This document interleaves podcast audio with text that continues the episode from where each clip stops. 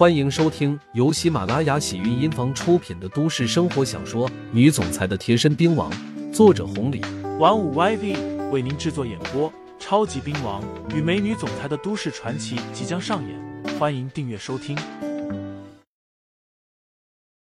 第一百零三章，脸色铁青。麻子谄媚的很。周世荣是内境大成者，来的比较广。麻子和北广是一般人，迟来了一些。到了台上后，麻子看了一眼周围的惨状，倒吸了一口冷气。他用脚趾头想，都知道。这一切都是周世荣所为。这一次跟对人了。等周世荣报了仇，接下来麻子就要去找刘牧阳算账了。有周世荣这个靠山，哪怕刘牧阳身手再厉害，那又能怎么样？只有死路一条。到时候，崔二姐的场子落入其中，还有北广善炮的，哪怕是七爷的，麻子都在算计了。查的怎么样了？周世荣问道：“朱爷，那个，我已经查的差不多了。姚师兄当初是来咱们滨江市找七爷麻烦的，七爷就是江南会的当家，他当初找了好几个帮手去应对姚师兄。至于后来的事情，我就不太清楚了。不过从七爷口中，一定可以套出来。”麻子如实说道。麻子的声音虽然不大。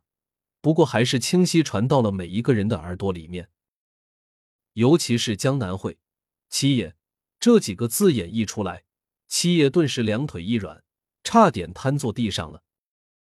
方中莲也好不到哪里去，之前还想让韩继策背个锅，没想到半路杀出一个麻子来，直接供出了七爷。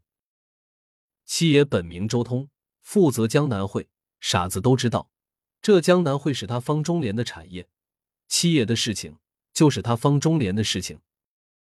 这个时候，方中莲躲避或者让别人背锅，已经不太现实。他赶紧跳出来说道：“麻子，你在哪里查到的消息？你这是连我一起都给害了。”麻子还是有些忌惮方中莲的，不过现在有周世荣在，他也没啥好怕的。他上前一步说道：“五爷，真是对不住了。”这件事情我查的千真万确，西野应该也在场。这件事情你大可以问他，不就一目了然了吗？方中莲悲愤不已。周世荣看了过来，意思再明显不过。方中莲没办法，只好喊道：“周通，你给我出来！”周通一个机灵，赶紧上前。这到底怎么回事啊？面对方中莲的质问。周通吓得脸色铁青，哪里还敢有半分隐瞒？当即将当时的情况给说了出来。不过期间他隐瞒了朱师傅、老周、老徐，还有刘牧阳这些人。七爷做事还是很地道的，他知道，既然今天周世荣找上门了，而且麻子查出来了，五爷也在场，他周通只有死路一条。既然事情犯下了，周通不怕死。他也不对任何人抱有希望了，但是与这件事情没有关系。前来帮忙的人，他是万万不希望跟着一块出事的。周通一字一顿，从前到后全都说了。事情有了眉目，周世荣也不啰嗦，踏前一步说道：“好好，既然你承认了，那么凶手是什么人？你直接交出来吧。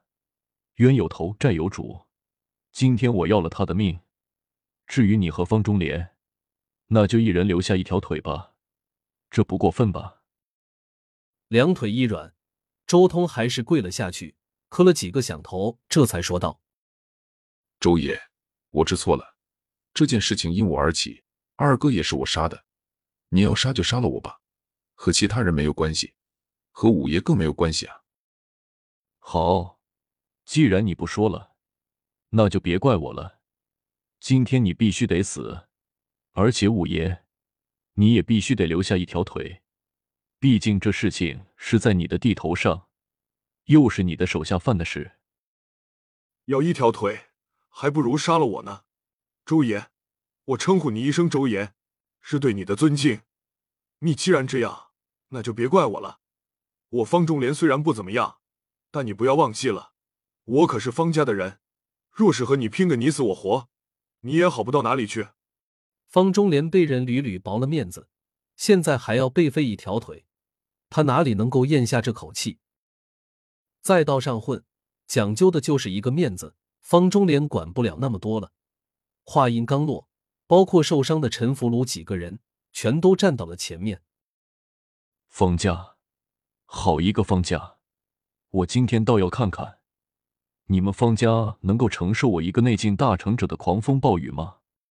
既然你敢拦下来，那么今天你们都去死吧！周世荣狂妄之际，嚣张到了极点。话音刚落，朝着七爷方中莲等人打了过去，势如破竹，一道道残影掠过。听众朋友们，本集已播讲完毕，欢迎订阅专辑，投喂月票支持我，我们下集再见。